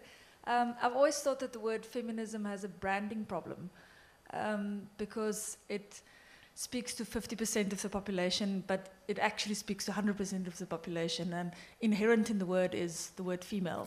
And I've often wondered what would have been the the response if it was something like equalism, which is you know what it actually stands for. So yeah, I just wanted to hear what your thoughts are on the inherent branding problem of calling it f- inherent with the word female. Dus Ja, het is natuurlijk toch ook wel gek dat als iets dus female of vrouwelijk in zich heeft, dat dat dan dus minder aansprekend is. Daar is. Dat is ook wel weer iets om over na te denken. Ja, het is lastig. Ja, ik bedoel, misschien komt het, eh, het, het aan de ene kant eh, laat iets van gelijkwaardigheid zien of equ- equalism, ja. Dat het iets meer de- dat het gaat om gelijkwaardigheid zien. Aan de andere kant zie je niet welke kant er meer gelijkwaardig moet worden. Dat verdwijnt daar dan weer in. Maar ja, het, het is wel waar. Ik denk ook het is een enorm brandingprobleem, feminisme. Maar het heeft ook wel soms dat... dat ik, ik zit, de eerste keer dat ik me kan herinneren dat, dat ik het echt heel actief hoorde... dat was van iemand, een, een huisgenoot... eh, die, die, die mij echt dan de hele tijd feminist noemde. Gewoon puur omdat ik gewoon, nou ja, weet ik veel. eh, vond dat je ook rechten had. ja, daar eigenlijk kwam het daar wel een beetje op neer in mijn visie. En het werd dus vaak ook dan negatief gebruikt. En, ehm, eh, of als afleidingsmanoeuvre van oh, niet dat feministisch gelul, wat, waar je natuurlijk totaal afdrijft van de inhoud. Want het is net als het met het, met het zeggen dat iets politiek correct is. Nee, maar dat mag je vinden. Maar het gaat om de inhoud, om het gesprek wat je daarover wil hebben. Ja. Dus ik vind het altijd wel lastig, want ik, ik, ik, ik weet, ik, wat ik net zei, ik weet dus niet of de boodschap die daarachter zit, die is gewoon heel pijnlijk. Moeten we gewoon accepteren nog steeds voor heel veel mensen. Dat, is- dat is zeker ook bij racisme zo. Die is gewoon heel erg moeilijk. En natuurlijk is, eh, heeft het woord wat je eraan geeft en ook wie het zegt, dat maakt allemaal verschil. Maar het is, so- soms vraag ik me af, ook al noem je het het, het meest leuke woord op aarde, het zal denk ik nog steeds een ingewikkelde boodschap blijven. En een bepaalde weerstand oproepen bij, een, eh, bij de groep waar het nu ook al weerstand oproept. Welk, wat voor een woord je er ook aan geeft. Vrees ik wel, ja. Oké, nou dan gaan we nu misschien naar het woord waar het meest controverse momenteel dan in Nederland om is. Racisme. Yes. Ehm, nou goed, we hadden dus eh, die eh, reeks in de Groene ging al over racisme in Nederland, maar we bekeken niet het woord racisme zelf, eh, meer over ja, uitingen ervan. Ehm, maar wat we nu hier dus wel doen. Het is eh, ja, veruit het, meest, eh, het onderwerp waar het meest over wordt geschreven in, eh, in de drie kranten. Ehm, eh, ja, zo'n zo'n 100. eh, Dus er wordt, meer, er wordt meer over racisme dan over klimaatverandering geschreven. ja, ja. Ehm, ja, 1500 artikelen per jaar de laatste jaren. Interessant ook NRC, een stuk meer erover. En toen ik dat wat meer ging bestuderen, blijkt het dat er echt een constante stroom is van berichtgeving over racisme ehm, in de voetbalwereld. Dus eh, racistische spreekkoren, ehm, rellen ehm, en, eh, en, en et cetera. Dus hier zien we eigenlijk weer een soort van dezelfde vorm als bij feminisme. Dus het, het wordt echt zeker wel besproken in de jaren 90 en eh, begin jaren 2000, maar echt toch een toename in de laatste jaren. Dus ook wat we zagen met, met de vorige resultaten, dat dit soort onderwerpen echt wel een opmars bezig zijn, kan je wel ook zien als het, eh, het feit dat we echt weer in een politiek tijdsgevricht leven. Ehm, en dat ja, die onschuldige jaren 90 met eh, het einde van de geschiedenis, zoals eh, Fukuyama het verwoordde, toch eh, echt voorbij, voorbij is. Wederom per maand kunnen we iets beter zien wat er precies gebeurde. Dus nou, roept u maar als u weet waar de pieken vandaan kwamen. Dit is mijn eerste opvallende voor mij. Dat moet je denk ik diep graven, maar misschien weet. Welk jaar is dit? Welk jaar is het? Dit is, oh sorry, ja, daar moet ik even voorbij. eh, dit is februari 2000. Nee. Dit was toen Jörg Haider en FPÖ in, eh, toetrad aan het, eh, het eh, Oostenrijkse eh, coalitie waar veel ophef over kwam in Europa, aangezien eh, het, eh, het een eh, controversiële partij is, laten we het zo noemen. Ehm, dit is eh, mei 2002, misschien iets beter te raden. Pim Fortuyn? Ja. Ja, dit is de moord op eh, Pim Fortuyn, waarbij er werd gereflecteerd op eh, beschuldigingen op zijn adres als racist. Ehm, in eh, november 2004 eigenlijk nou, soort hetzelfde patroon met eh, Theo van Gogh.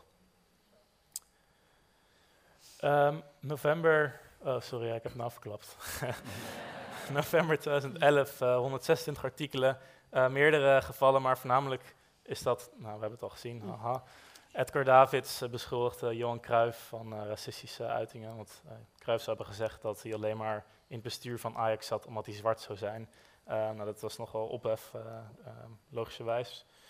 En nou ja, er waren al toen al wat artikelen over het onderwerp wat we zouden verwachten, over Zwarte Piet.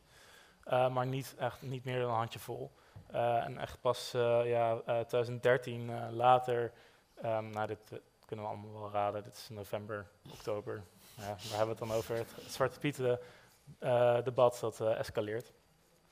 Wat me wel opvalt trouwens, is dat dan de laatste jaren die pieken niet meer zo zijn ontstaan. Dus misschien zijn de auteurs er moe van geworden. Misschien is ook het racisme-debat wat meer genormaliseerd. Dat we niet alleen per se over Zwarte Piet hoeven te hebben als we het over ja, dit fenomeen hebben. Hier de frequenties voor de Tweede Kamer, maximaal 88 keer in 2017. Um, nou, 2018 zal er wel overheen gaan met die laatste maanden die hierbij zou moeten rekenen. Begin 2000 ging het er wel over, vooral um, in relatie tot debatten over migratie. Hans Dijkstal van de VVD die, die, die opperde al dat problemen met integratie in Nederland ook hè, door racisme in Nederland zouden kunnen komen. hij wenste dat gezegd te hebben en zal uh, hij, hij zegt, zal wel eh, een ander moment komen waarop we daar weer eens wat dieper over hebben. Wat inderdaad nou, tien jaar later gebeurde. Ehm, nou ja, dieper, het is voornamelijk uh, modder gooien tussen uh, de PVV en, en, DENK. Het is echt uh, ja, polarisatie en, en clashes alom. Hier is één voorbeeldje dat ja, Usturk van DENK, de racisten van de PVV, stralen xenofobie en uitsluiting uit. En Martin Bosma die zegt dat het racisme een probleem is, maar voornamelijk voor autochtonen. dus ja, niet extreem intellectueel debat, maar uh, vooral uh, ja, polarisatie en, en, uh, en, harde woorden. Hier zijn de collocaties voor racisme in de kranten. Moet ik heel even mijn goede. Ah, ja. Um, ja, wat me hier opviel was dat je de associatie met racisme heel veel ziet in relatie tot woorden die uh, uitsluiting um, um, ja, of een soort vorm van racisme, racisme uiten. Heel veel ismes. Ja, discriminatie is een constante. We zien antisemitisme, xenofobie, extremisme, seksisme in de laatste jaren. Nou, hier zijn dan voorbeelden ervan dat het heel vaak over discriminatie en racisme gaat. Ja. En uh, ik, moest, ik moest weer denken aan een, een avond in uh, Pakhuis de Zwijger die we over uh, de artikelen in De Groene uh, organiseerde. Waarbij ook iemand vroeg van, hey, waar, waar, jullie het over hebben, is dat niet discriminatie? Um, wat in principe een goede vraag is, maar ik weet nog wel hoe Jaap daarop antwoordde. En dat is waar we het net ook over hadden, dat racisme is een, een, moeilijkere term. Het is een, een, term die mensen sneller tegen de schenen schopt, die misschien ja, wat meer controversiële reacties uitlokt. Um, en ik dacht, ik, ja, je kan dit zien misschien dat als mensen over racisme schrijven, dat ze dan ook per se het woord discriminatie ernaast willen zetten om toch een soort racisme light te gebruiken. En misschien lezers niet minder tegen de schenen trappen, misschien minder uh, controverse willen uh, uitlokken. Um, ja, dat is een beetje speculatie, maar ik vond het een interessante um, tendens. Maar ja, toch het, het interessantste hieruit zijn ja, de laatste, wat is het zes jaar voornamelijk. Um, nou ja, je kan het al verwachten, Piet en Nederland. Um, waar het hiervoor, ja, het zit voornamelijk vrij algemene termen, antisemitisme, vreemdelingenhaat. Maar nu zie je toch dat het ook betrokken wordt op Nederland en op de, pro problemen hier.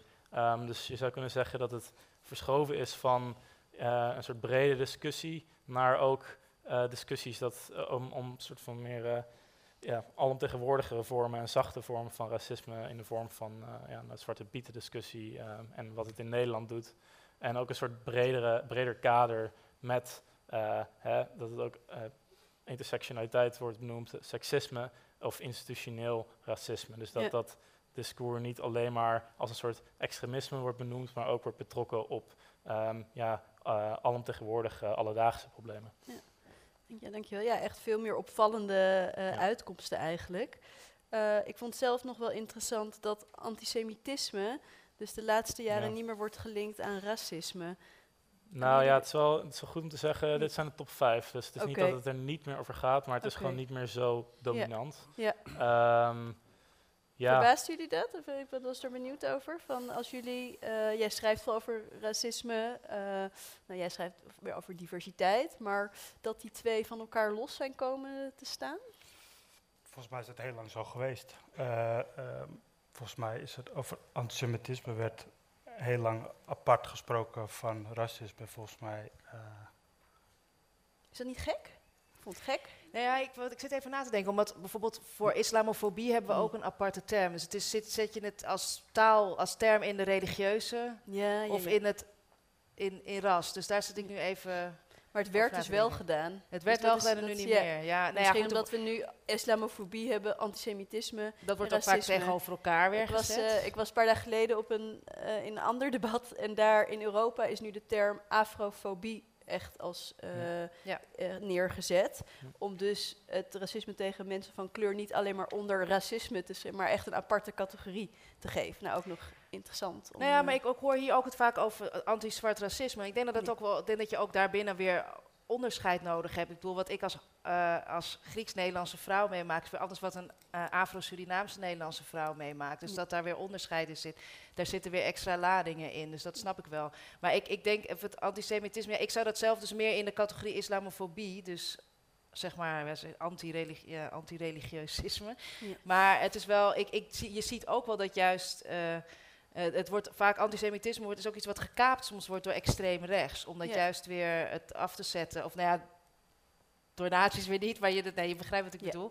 Maar eh, om, om dus dat weer tegenover de islam te zeggen of, of iets niet dan. Misschien dat daar Dus ook die- wat in zit. Die zwemt heel raar door dat debat Ja. eigenlijk. Ja, wat het meest opvallend is, vond ik, maar misschien ook helemaal niet opvallend, is dat tot 2011 de link tussen Nederland en racisme dus taalkundig in ieder geval niet wordt Ja. gelegd. Mhm. Ehm, Nou, volgens mij niet alleen taalkundig, maar ook. Ah. nee, we hadden het- Nederland heeft heel lang een zelfbeeld gehad van dat wij. Ik bedoel, racisme was overal in de wereld. Eh, in Zuid-Afrika, in Amerika. eh, maar hier op een of andere merkwaardige, wonderbaarlijke manier was het aan Nederland voorbij gegaan. ja.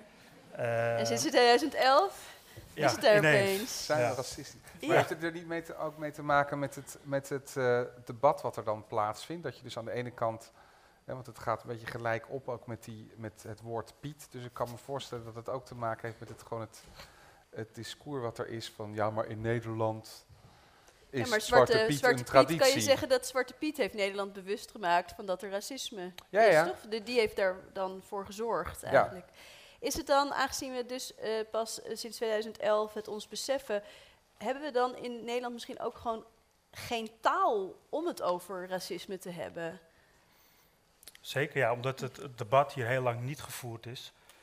Eh, en in Anglo-Saxische landen, in eh, Amerika natuurlijk, in Groot-Brittannië is er al veel langer het belangrijk debat en er is veel meer onderzoek naar gedaan. Dus ja, de woorden die ze daar er wel al voor hadden, die hadden we hier niet. En Nee. vandaar dat we volgens mij die woorden nu van hun lenen. Ja, want al die woorden worden geïmporteerd, hè? Van alles van white, fragi- white fragility to eh, nou, ah, voice toning, alles zeg maar in het. Is dat een goede zaak, denk je? Doet het ons debat goed? Dat nou, wat ik trouwens wel interessant vind, want ik denk dat er wel in de jaren tachtig is er een kleine opleving geweest rondom alledaags racisme van Philomena Asset. Maar dat zit natuurlijk niet in, de, in deze cijfers. Eh, en wat dus, ik heb het boek onlangs herlezen, maar en, en ook met nieuwe hoofdstuk erbij. Zij zegt er ook wel een, een en ander over. Daar is ook zo'n backlash weer opgekomen dat daarna eigenlijk alles weer potdicht ging in Nederland om het hierover te, te hebben. Eh, maar dat boek kan je nu gewoon lezen alsof het nu geschreven Ja. is. Dus dan zie je dat dat dus totaal heeft stilgestaan. En wat betreft het import van die Engelse termen, ja, kijk, het kan denk ik wel helpen. Er, er schuilen hier en daar denk ik ook wel weer risico's in, omdat er, ehm, ja, weet je, je hebt ook weer binnen de Nederlandse geschiedenis zijn De ook weer context is wat anders. ja, de context is Ja. soms wat anders. Dus ik weet niet of alles dan één op één gekopieerd kan worden. Maar heel veel dingen.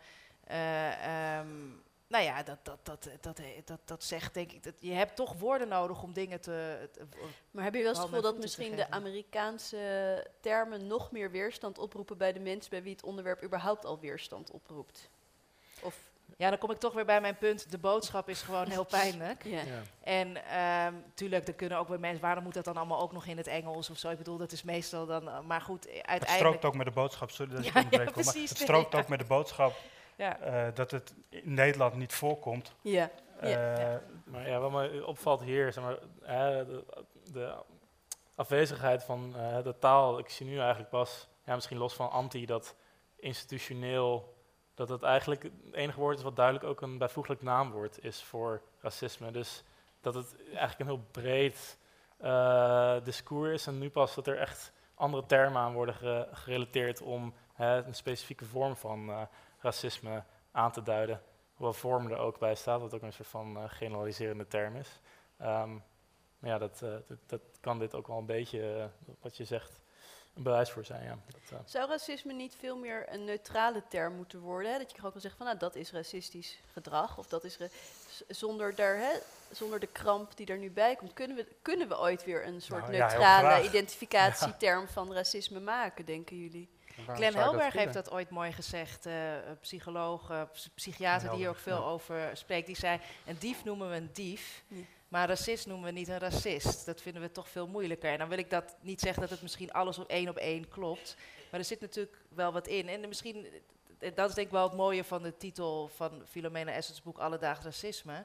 We hebben denk ik wel heel snel de neiging, dat omschrijft ze ook, om, om bij racisme meteen hele erge acties, hè, wat ook heel erg is voor te stellen. Maar racisme is niet alleen maar dat mensen in elkaar geslagen worden. Ja, met witte puntmutsen op eh, door de straten marcheren. En Ja. dan is het ook wel, ik bedoel, niemand wil een- natuurlijk eh, racist worden, maar als je ook, zij probeert ook heel erg te laten zien in hoeveel kleine dingen het natuurlijk zit. Maar het- is natuurlijk ook, ja, ik vind het een lastige vraag, want het is een woord wat ook veel gevoel oproept. Ik probeer even na te denken over andere woorden die dat ook doen, of die dan heel genormaliseerd Ja, zijn. maar als het zou kunnen, als het een neutrale Ja. term zou kunnen zijn, Ja. als we eh, dingen die racist, racistisch zijn kunnen duiden als racisme, eh, dan zou dat natuurlijk heel mooi zijn. Alleen volgens mij is precies het probleem juist dat we... Dat niet kan. Dat zag je bij die tweets van Trump ook. Hè? Die werden in Amerika al veel sneller door. Die, zijn, die media zijn natuurlijk veel uitgesprokener in hun, nou ja, in hun kleur, laat ik het zo zeggen. Mhm. Maar eh, die, die werden veel sneller door bepaalde media racistisch genoemd. En Mhm. daar hadden veel Nederlandse media vonden dat ingewikkeld. Mhm. waren tweets over de, de, een aantal dames die daar in de politiek zitten. Die waren en racistisch en seksistisch. En eh, dat vinden media dan heel... het gevoel dat, hè, kregen zo mensen ervaarden het als racisme. Mhm. Of dat, dat moet er dan bijgezegd worden. Of eh, andere mensen zeiden dat het racistisch was, maar Ja. gewoon Trump en racistische tweets, weet je, dat kan dan niet. Want dat ervaren media dan bijvoorbeeld als, als dat ze eh, eh, te veel duiden of iets dergelijks. Ja, iemand van iets beschuldigen zonder dat het bewezen is. Ja, ja, zoiets. Ja, ja, en wat ja. zegt dat dan eigenlijk over de macht van taal? Hè? Want wij, wij de mens maken de taal, of niet? Ja, maar als wij dus niet in staat zijn om een woord te neutraliseren. Maar waarom zou je het woord willen neutraliseren? Ik bedoel, racisme, als het door iedereen wordt eh, erkend en herkend en boos wordt als ze racist worden genoemd, dan lijkt me dat dus echt een fantastisch woord, eerlijk gezegd. Want zo, Ja. dat zou toch ook het effect moeten zijn, als mensen daardoor in ieder geval aan het denken eh, worden, worden gezet. Ja, dat lijkt me toch. Waarom zou je dat eh, zachter gaan maken? Daarmee ga je het, het hele racisme dan ook zachter maken en normaliseren. Nou, het is niet zo heel erg. Want ja, nee. Volgens mij is dat precies de twijfel die jij net had. eh, eh. Het Ja, nou ja, wat precies. Ja, maar, maar het is, ja, het, het is, dus- het is, maar ik ben het daar helemaal mee eens. Ik, ik vra- vraag me af inderdaad of dat, eh, of je dat moet willen. Maar het gaat er denk ik jou om van dat het überhaupt een erkenning is van hoeveel Ja, ik bedoel helemaal is. niet om het zachter te maken. Ik bedoel meer dat als je nu zegt van eh, wat u doet is racistisch, dan, is, dan wordt dat gezien, dan denkt diegene, u vindt mij iemand met een witte puntmuts op. Terwijl, dat zeg je niet. Je zegt dat wat iemand doet. Dus daarmee bedoel ik neutraal. Gewoon, eh, hè, Mhm. dat bedoel ik met neutraal. Niet dat racisme een neutraal begrip wordt. Maar dat het in zijn eh, aantijging, zeg maar, dat dacht ik. Van, eh, hoe kan je, kan je de, misschien laat ik hem dan weer wat breder stellen. Van, hoe kunnen we de betekenis, we zien dat de betekenis van woorden veranderen. En hoe doe je dat actief? Nou, ik denk wel dat er in ieder geval, laat ik het bij mediamakers houden. Ik vind het wel jouw taak om heel goed na te denken over de woorden die je gebruikt. Iets wat ik toch ook bijvoorbeeld vanavond belangrijk, dat relateert misschien iets meer aan het feminisme. Maar er was tot laatst een artikel in NRC en het was gewoon een vraag van een, een vader. Die vroeg, hoe kan ik mijn dochter bewapenen tegen, tegen uit, nageroepen worden op straat? En als je dus nadenkt over die term, dat is dan dus het woord bewapenen. Ik denk, hoe ont- ontwapen je mannen die dat doen? Maar dat zit hem dus ook al in dat het vrij agressief taalgebruik daar ook voor. Maar dat laat heel veel zien. En het, het gaat ook in het. Je ziet ook vaak dat er wordt gesproken over zoveel vrouwen worden verkracht per jaar. Nee, mannen verkrachten zoveel vrouwen per jaar. En ook in die omdraaiingen daarvan, daar zit heel veel verschoning. En ik denk wel dat je als mediamakers. Hier heb je echt keuzes. Je kan er dus wel voor kiezen om tweets racistisch te noemen. Want dan wordt het een veel ga- meer gangbare term. Dat, nu Wat je ook bedoelt, waar, waar, om dat ook zo te benoemen. En dus ook zo die ernst duidelijk te maken ervan. En dus ook in plaats van de slachtoffers nog meer slachtoffer maken. Hè, die heeft ook die bekende over dingen gezinsdrama noemen. In plaats van gewoon gezinsmoord. Dat zie je nu ook meer media doen. dat, Mhm. eh, omdat op die manier ook huiselijk geweld wordt ook in een soort van soft, hè, dat, oh, gezinsdrama, wat een drama. Nee, er is gewoon meestal een vader geweest die zijn hele gezin heeft vermoord. Zo noem je dat. Maar dat moet je, dat, dat- je ziet daar een voorzichtigheid in binnen media. Maar als ik het bij mijn eigen vakgebied hou, en dat is soms lastig, hè, want je hebt, zit aan woordenaantallen, je moet heel snel werken. Dus om dan ook nog eens elk woord. Maar ik denk wel dat je toch met een paar simpele van dit soort dingen, Mhm. eh, dus woor- de, agressor de actieve partij maken bijvoorbeeld, dan alleen maar het slachtoffer in de passieve rol zetten. Of een bekende in een column van Claudia de Brij over een dame die was vermoord. Ze was op de verkeerde tijdstip op de verkeerde plaats. No, no. Zij was echt op de perfecte tijdstip op de perfecte plaats. Er was gewoon iemand die haar daar verkracht en vermoord heeft. Dat is echt iets heel anders. Maar dat zijn wel taaldingen waar je als mediamakers niet bewust, ik bedoel, je maar je werkt er wel aan mee. Dus ik denk dat, dat, dat je daar best wel je bewuster van kan zijn. Helder. Ehm, laatste twee vragen over deze laatste ronde. Ja, daar mevrouw, één vraag. Tineke Brakkel. Ik heb een vraag. In welke mate wordt culturele achtergrond meegenomen met de, het gebruik van woorden? Als ik denk over eh, de Engelse taal, Gloria Wekker gaat niet voor niks naar Amerika om daar het boek te schrijven, White Innocence, om het na een paar jaar te vertalen naar het Nederlands, want dan is Nederland er wellicht voor klaar. En dat zie ik ook met een aantal woorden hier. Ehm, Nederland is een handelsland, geen relatieland. Dat willen we wel zijn, maar we zijn een handelsland. Dus heel veel woorden gebruiken we niet of nauwelijks of voorzichtig, omdat we bang zijn dat eh, we dan de handel belemmeren. In welke mate nemen jullie in taalonderzoek dit soort achtergronden mee? Dat is eh, een interessante vraag. Nou, ik denk, ehm, dat is denk wat ik net probeerde te zeggen met eh, de afwezigheid van een woord als feminisme in het eh, politieke debat. Ja, wat ik, wat ik lees als inderdaad die afwezigheid van bereidheid om dat echt het politieke aan te snijden en ja, problematische woorden, of nou problematische woorden, in ieder geval politieke woorden eh, ehm, ook in de mond durft te nemen. En inderdaad, misschien dat daar toch dat, eh, dat, dat, handelscultuurtje van, eh, van Nederland of eh, dat neutrale en dat er geen racisme is hier in dit land, dat dat daar wel in doorschijnt. Ehm, dat is niet hier iets wat ik van tevoren heb meegenomen, maar meer ja, daar door, ook door de data heen schijnt. Maar dat is wel iets om zeker om in de achterhoofd te houden. Ja. Ik, zie wel een connectie met, met, met geschiedenis. Ik bedoel, de historische context is heel interessant, ja. Waarom we praten zoals we doen. Of spreken. Of Nou ja, ik, dat kan dus, maar ik denk dat inderdaad, wat, wat je ook zei, dat dit soort empirisch onderzoek kan natuurlijk dus die context soms ook versterken. Dus Ja. dat, dat speelt natuurlijk heel erg ook een rol daarin. eh. Ja. En het is ook heel heel interessant ook, want je focust vaak op hè, wat, wat wordt er gezegd, maar vergeet je soms ook de vraag, wat wordt er niet gezegd? Dus, hè, welke Nou, heb je net mijn niet? laatste vraag Ah. afgepikt. We kunnen afsluiten. Nou, ja, mijn laatste vraag was namelijk, het programma heet Taal verklapt alles. Maar mijn vraag aan jullie was, kan taal ook verhullen? Of dingen verbloemen en hoe dan? Ja, ik heb net geantwoord. Dus ik, eh, ja.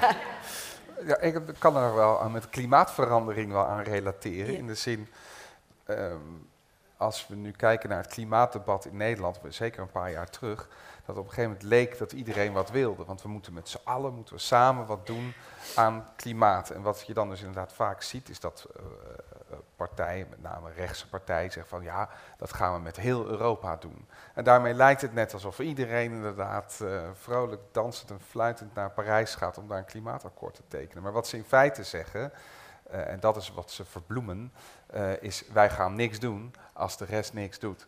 Ehm, wat eh, hartstikke slim is, maar bijzonder frustrerend als je bijvoorbeeld persvoorlichter bent bij GroenLinks, eh, dan is het uitermate irritant. Maar je ziet heel vaak dat in die zin eh, dat soort termen inderdaad dan gebruikt worden om vooral te verhullen dat je niks wil. Hebben jullie er nog iets op toe te voegen?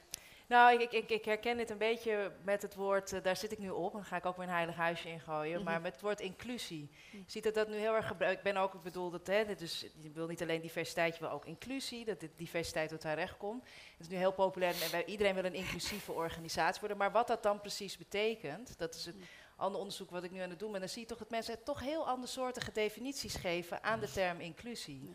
En eh, dus dan wordt het een soort feel-good wo- woord, maar Ja. waar mensen eigenlijk niet precies van weten wat be- bedoelen we er nou eigenlijk mee. En dan verhult het heel erg taal. En kan het ook dus, kan je zeg maar leuke marketing doen, zeg maar, kijk wij, wij willen inclusieve organisatie doen, maar wat, of je dan daadwerkelijk wat doet, is dan weer weer een tweede. Ja. Ja, Ja, of schijn natuurlijk. Hè. Schijn, eh, diversiteit, Ja, schijn. schijninclusie. Ja. Maar- Wat is schijninclusie? Eh, dat je doet alsof je er heel veel aan doet. En dat je er aan de voorkant ook inderdaad echt iets aan doet, maar aan de achterkant niet, waardoor het niet echt een natuurlijk proces wordt.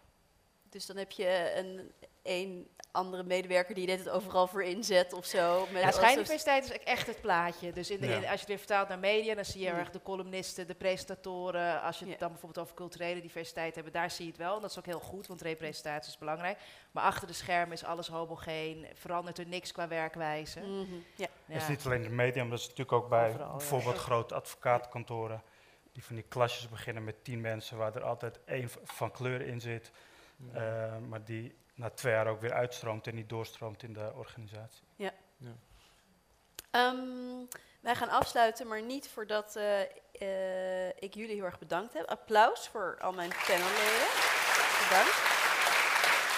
En eh, nog een extra applaus voor Sal Hagen met zijn fantastische onderzoek en alle statistieken. En we hebben het, hebben het natuurlijk heel erg over de politieke taal gehad, hè, de taal in de media. En we wilden daarom heel graag afsluiten met de literatuur.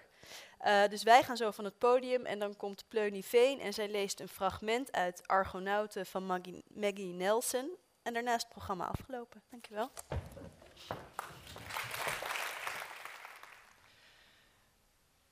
Toen wij elkaar leerden kennen, was ik al een leven lang Wittgensteins idee toegedaan dat het onuitsprekelijke is vervat. Onuitsprekelijk in het uitgesprokene. Deze opvatting is bepaald minder populair dan het gelauwerde, waarover men niet spreken kan, moet men zwijgen. Terwijl het volgens mij de diepere gedachte is. De paradox ervan is letterlijk waarom ik schrijf, of wat me drijft om te blijven schrijven. Want de paradox voedt, nog verheerlijkt, de angsten die mij zou kunnen voelen over het onvermogen juist dat in woorden uit te drukken wat zich er niet door laat vangen. Wat zich laat zeggen wordt niet afgerekend op wat het per definitie niet kan zijn. Ook wordt het niet zwaarder aangezet door een dichtgesnoerde keel te veinzen. Ach, wat ik niet allemaal zou zeggen als woorden toereikend waren. Woorden zijn toereikend. Het is onzinnig om een net aan te rekenen dat het vol gaten zit, vermeldt mijn encyclopedie.